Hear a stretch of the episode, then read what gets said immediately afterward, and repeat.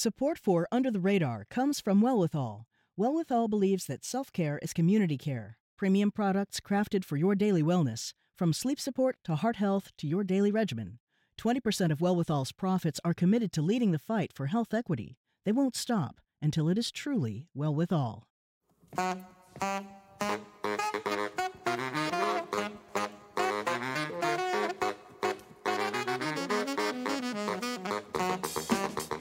I'm Callie Crossley, and this is Under the Radar with Callie Crossley. And now for the part of the show we call Lagniappe. That's Creole for something extra. Nobody would have suspected that Pop Pop's old damaged fiddle would turn out to be a $10 million rare instrument. The coveted Stradivarius, crafted by Italian masters, ended up in America by way of the slave trade. And it's that part of its history intertwined with that of Rayquan McMillan's families, which is the foundation of the story in The Violin Conspiracy. From the moment that violin is stolen from Ray, author Brendan Slocumb propels readers on a journey through classical music performances, American history, current racial tensions, and dysfunctional family dynamics. The Violin Conspiracy is his first book, and it's our April selection for Bookmarked, the Under the Radar Book Club. Brendan Slocumb is a violinist who has played in orchestras throughout Northern Virginia, Maryland, and Washington, D.C., and the North Carolina native has taught public and private school education for more than 20 years. And Brendan Slocumb joins me now from Washington, D.C. Welcome to Under the Radar, Brendan. Thank you so much. It's a pleasure to be here. Well, it's a delight to have you. So, now the book is called The Violin Conspiracy. So, let's start by listening to some violin music. This is a piece played by violin soloist Caroline Campbell, 10 year old Li Yu Chen, and violin virtuoso Ju Young Oh.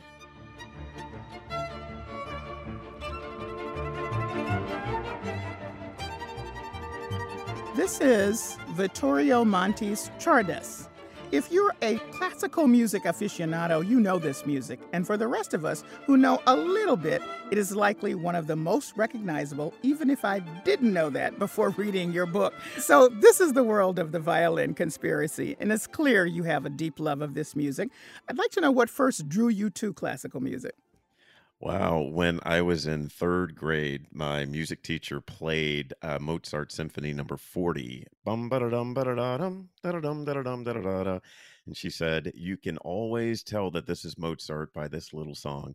It's a bird, it's a plane, it's a Mozart. And that just, it got me. It just, it totally got me. I was like, Wow, that is awesome. It's a bird, it's a plane, it's a Mozart. That is my new jam. So um, I just, I fell in love with it that day. Oh, wonderful. Now, your main character, Rayquan McMillan, how much of the main character is you? Because we can see by his history and yours, you share a lot. 92% of Ray is Brendan, just 92%. okay. All right. So you've been a classical musician then for most of your career, as Ray in the book is, and doing the work your main character was doing. Was there something specific that happened that pushed you to put pen to paper to begin writing this book and telling Ray's story, which is a little bit of your story as well? Wow. Um, actually, uh, several things. Uh, I've been carrying around these stories since I was nine years old when I started to play the violin. And um, the summer of 2020 was just, you know, it was a mess for everybody for so many reasons. Being at home with nothing to do and the events that took place with George Floyd, also, I figured it was a really good time for people to receive this type of story, you know, seeing as how the world saw what people who look like me go through regularly. So let's uh, underscore that because, as you've said, and as we've said, this this is about classical music, but it's also about the life of a black classical musician, and those are two worlds most of us don't know anything about. So for you to mesh them together was really uh, quite something. What do you think uh, most probably surprised people by entering these worlds? It, has been twofold. One, people say, I just can't believe things like this actually happen. I'm just, I, you know, I, I, you're exaggerating, you're being overly dramatic.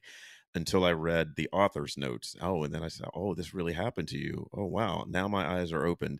And um, just how cutthroat it is and how difficult it is for Black people in the world of classical music. It's like, people would think, well, if you have a violin and you can play it, it shouldn't be a problem. But yeah, that's that's not quite the case every time, and that surprised a lot of people.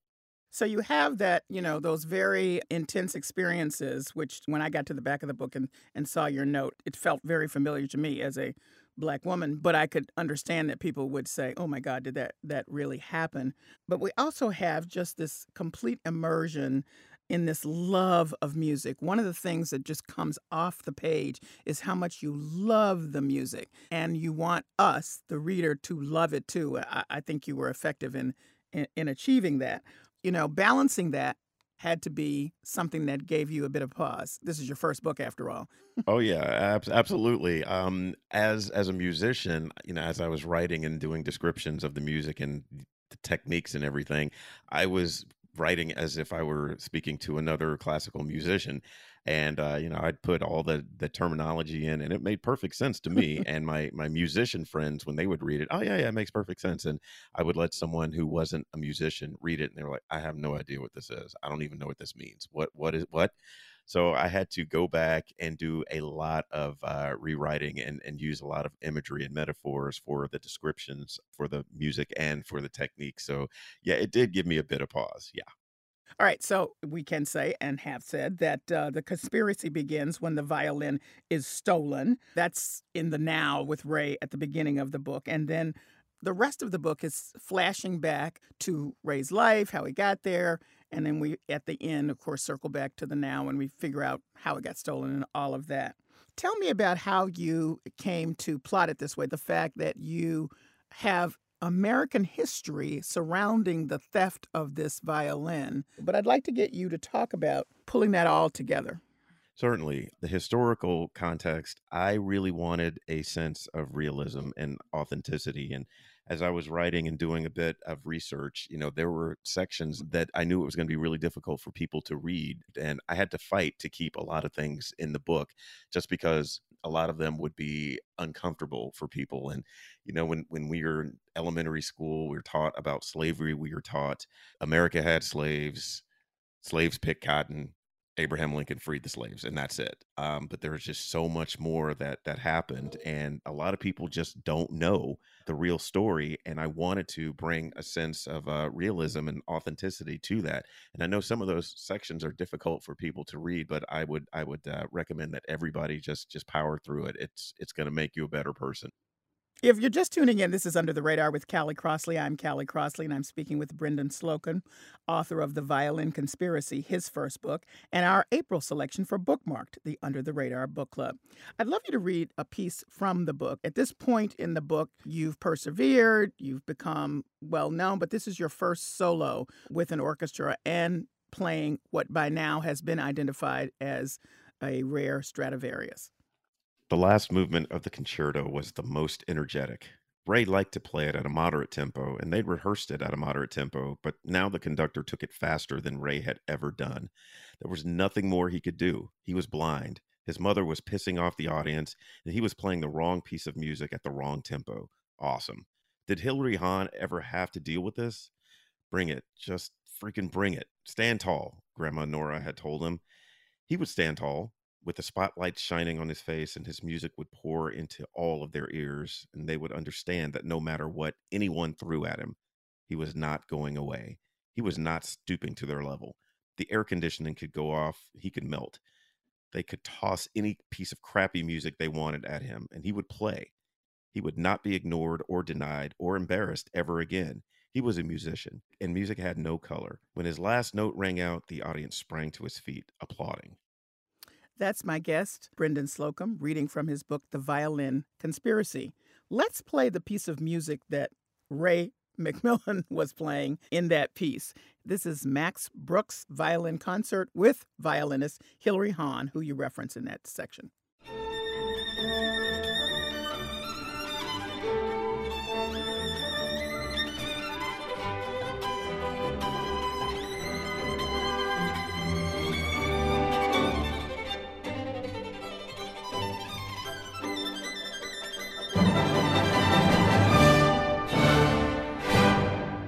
Brendan, Hilary was good, and so was Ray. have to be good to play that, right? That's right. That's not even the piece he wanted to play. Yeah, exactly. I want to say that, uh, of course, tension is a part of any mystery, and you have several levels of tension going on. I'm tense all the time, worrying that Ray is going to make it through these concerts, and so relieved when he does. And then I'm tense all the time, worrying about well, who in the world in in his world uh, would have stolen the violin, and also because of your family. Your family, as portrayed in this book, is quite dysfunctional. And so people are going to think, oh, yeah, what does that mean? Well, at one point, your mom in the book says, uh, not you, your mom, Ray's mom says, you could have been making good money at Popeyes by now. She like does not get your dream. Talk about the part you wanted the the dysfunctional family that not getting you uh, you wanted to play in this book. Okay. Well, first, I have to say, mom in the book is not my mom. She is not mom. You don't have to worry. It's not you. my mom was as supportive as she could be. She would never actively stop me from from trying to pursue music. But um, every family has dysfunction, but it's almost justified, almost justified in this book. The family, you know, they want Ray to sell his violin so they can split the money. And why would you not? It's it's a ten million dollar violin. You know, they it's five of them. They could they could make pretty good money and and live pretty well for the rest of their lives. As he he would just do that. Who wouldn't want that? And in the case of mom, you know, I liked to uh, leave her character open ended. You know, a lot of people see her as just this selfish, greedy person, but maybe this was her way of protecting him. Maybe it was, you know, she didn't think that he would be successful because she didn't understand what it is that he does. And she'd never seen a black person be successful at what it is that he does. And, you know, she wanted him to be safe Eh, you know maybe this was her way of doing that or maybe she was just greedy who knows i left it open to the to the reader to decide so there were plenty of great supports in the book, characters who supported Ray. One, of course, was Grandma Nora, who provided Pop Pop's fiddle to you. But I was often overcome by how much Dr. Janice, who was your mentor, did for Ray. Because it made me think, and you talked about this through the character in your book, how many kids fail because it's, it's not that they're not good, they just don't have any strong advocate for their talent. Absolutely. Um, and and in the book, Dr. Janice Stevens is uh, I, I modeled her after my violin teacher, Dr. Rochelle Vetter Huang, who without her, I would absolutely not be here. You know, just all it takes is one person. And for me, she was that one person. I wanted to quit. You know, I, I did a, a, a horrible, horrible performance and I was ready to quit. I just left and I was like, all right, I'm done. I can't do this. This is not for me. And, you know, she called me, actually called and said, you know, it, you, yes, that was not great, but we can learn from it. What are we going to do better next time? And she really encouraged me. And I tell you, when I tell you that I went out the next time and performed, I just destroyed it. And, and I just, you know, just because of her encouragement and, and her mentorship for me and it was just amazing and it affected me for the rest of my life and everyone should have someone like that yeah, I mean, it was very touching. It, it it actually brought tears to my eyes a couple of times about just the lengths that she went to, and then how Ray received it as well. I mean, it was it was just a beautiful thing. So, as often happens with any book, there can be many audiences, and also there could be several levels by which the audience engage. So I look at the book, it's a great mystery. People love mysteries. It's a great story, and it's a world that most people don't know in general. So you are drawing a lot of audience to that. But on another level, this is me speaking for all black people in this moment, so just I'm claiming it. Um, you have a whole other conversation, communal conversation going on about what does it mean to be black? What do we say to people who don't seem to fit into the slot that we assume a lot of black people fit in? So I, would like you to speak to that. Yeah, um, you know, some some people call it a black tax. Some people just call it being black, and uh, a lot of people just don't get it and uh, that that's also another reason I wanted to write this book, just to give validation to everyone who's had to go through what we go through all the time, and for people to really see, yet things like this do happen. Yes, we've got to work twice as hard to get half of the results that that someone else gets. That is a real thing uh, yes, we do get treated differently, whatever the reason. You know, people, well, no, if you just do this, then no, it's not like that. It's just, you know, it's an experience that that you haven't had, and it, my my experience is no less valid than yours just because it's different. And uh, it's really a, an eye opener for people. You know, I've I've had people come up to me and say, now there's I'm I'm sorry. They come up and apologize. Like, Why are you apologizing? I didn't know you had to go through that. Well, I appreciate your apology, but it, I don't really need an apology. I just need acknowledgement that these things happen, and you know that we can start with an acknowledgement, and then we can work to make things a little bit better for everybody. Well, here's another piece of that communal conversation going on among African Americans. The whole is there a responsibility for the one who got out? Because Ray got out. And so now you have all the rest of the family that didn't per se get out. And what is the responsibility of, of what W.E.B. Du Bois would call the talented 10th? So Ray McMillan would be considered one of the talented 10th. He's doing quite well. You know, the family in this book, of course, is is dragging him back down. But is there a responsibility for those who got out? And and you know, you see him struggle with that in the book. I think so personally. I think so. I mean, uh, not even just as a black man, but just as a human being. It's like uh, why why wouldn't you want to help someone to do better? I, I don't like to see people struggling. I don't like to see people sad. Um, and if there's anything that I can do to to make someone's life a little bit easier, I'm going to do it 100% because I have been the recipient of of getting that help, and I always always want to pay it forward. And um, I just think that it's the right thing to do, regardless of of your color. I just think that it's the right thing to do.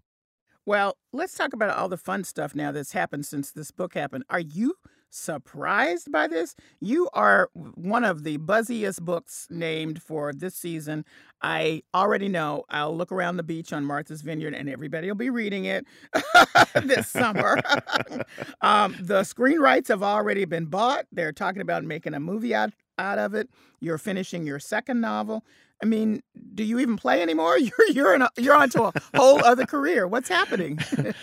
uh wow, it it is it is. I, I, you you said surprised, shocked is more like it. I I just set out to write a story that I hoped people would like. That was my only intention, and um, the the response has just been it's literally been overwhelming. I have done a lot of traveling. I've met so many people, just different uh, authors, and it just okay. The fact that that Sony bought the screen rights before the book was even published, I just, I mean, I, I, am sitting on a call with with the different production companies. and are you? Is this really happening? Really?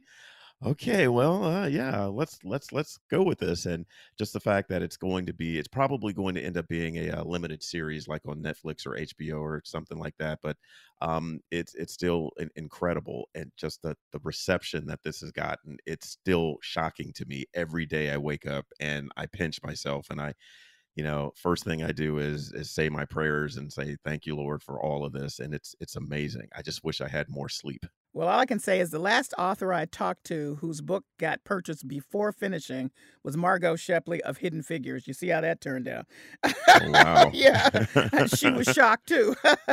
uh, so I'm looking forward to how this comes together on the screen. And again, when is your second novel? Because I said you're finishing up your second novel. You're almost done, right? I actually have turned the manuscript in, and my editor's been giving me some revisions to do, which I'm probably going to tackle next week. Um, and it should be out February of 23, and I'm really excited about this story. It's it's a it's a great story. It really is. So, is Ray a standalone, or is he carried over into your new book?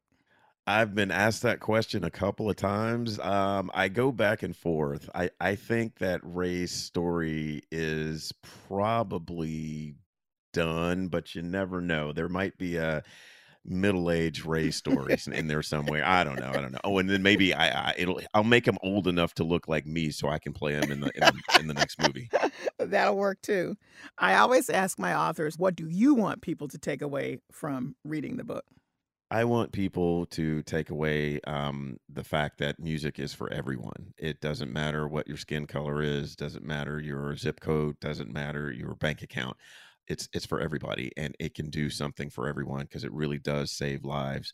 And um, just everyone, just open your eyes. Everybody, open your eyes and be receptive to things. Be receptive. Uh, know that just because someone does not look like you, that they are not incapable. Um, just be be accepting be accepting of each other. Let's let's be kind to each other. And for all the potential writers out there listening to these conversations where do you write and what is your writing process? I write, I start in my living room with my feet up, and then I flip over onto my stomach, and then I'm on my back with my computer on my chest, and then I finish out in my office sitting up in my chair. Um, that's just, I don't know how to do it with the TV on in the background. I would say to all the budding writers out there, just, you know, write what you know and write honestly, because if you don't believe it, how can you expect anyone else to? um, I outline like crazy, outline, outline, outline, parts one, part two, part three, what's going in here, just to keep the pacing up. And and that's the best advice that I've ever been given, and I'm gonna give it out. Do you write every day, and how long? When I'm working on a book, which I'm about to actually start working on my third book, I write daily. I don't like to skip any days, and usually for about two to three hours a day. All right, so does that mean that I was serious about this question? Does Brendan Slocumb no longer show up in orchestras now to play? well, you know, um, to be perfectly honest, it, it it's oh, it's it's a great problem to have, but it is a problem. I um, was a concertmaster for the Nova Annandale Symphony here in, in, in Virginia, and I literally uh, last week at rehearsal, I told them, "Yeah, I'm not going to be able to play this concert. This is going to be my last rehearsal for a while." I will be in Los Angeles at a book festival the day of the concert. So that's not going to work out. But I am going to do a lot more uh, chamber music playing. So I've gotten my quartet together and we're going to do uh, a lot of playing. We're planning a couple of recitals. And we should note that Ray, the character, plays jazz too in his spare time. Do you?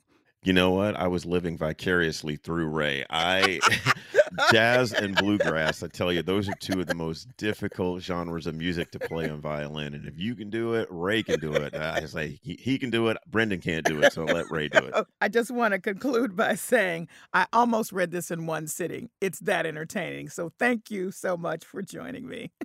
thank you so much. I really appreciate it.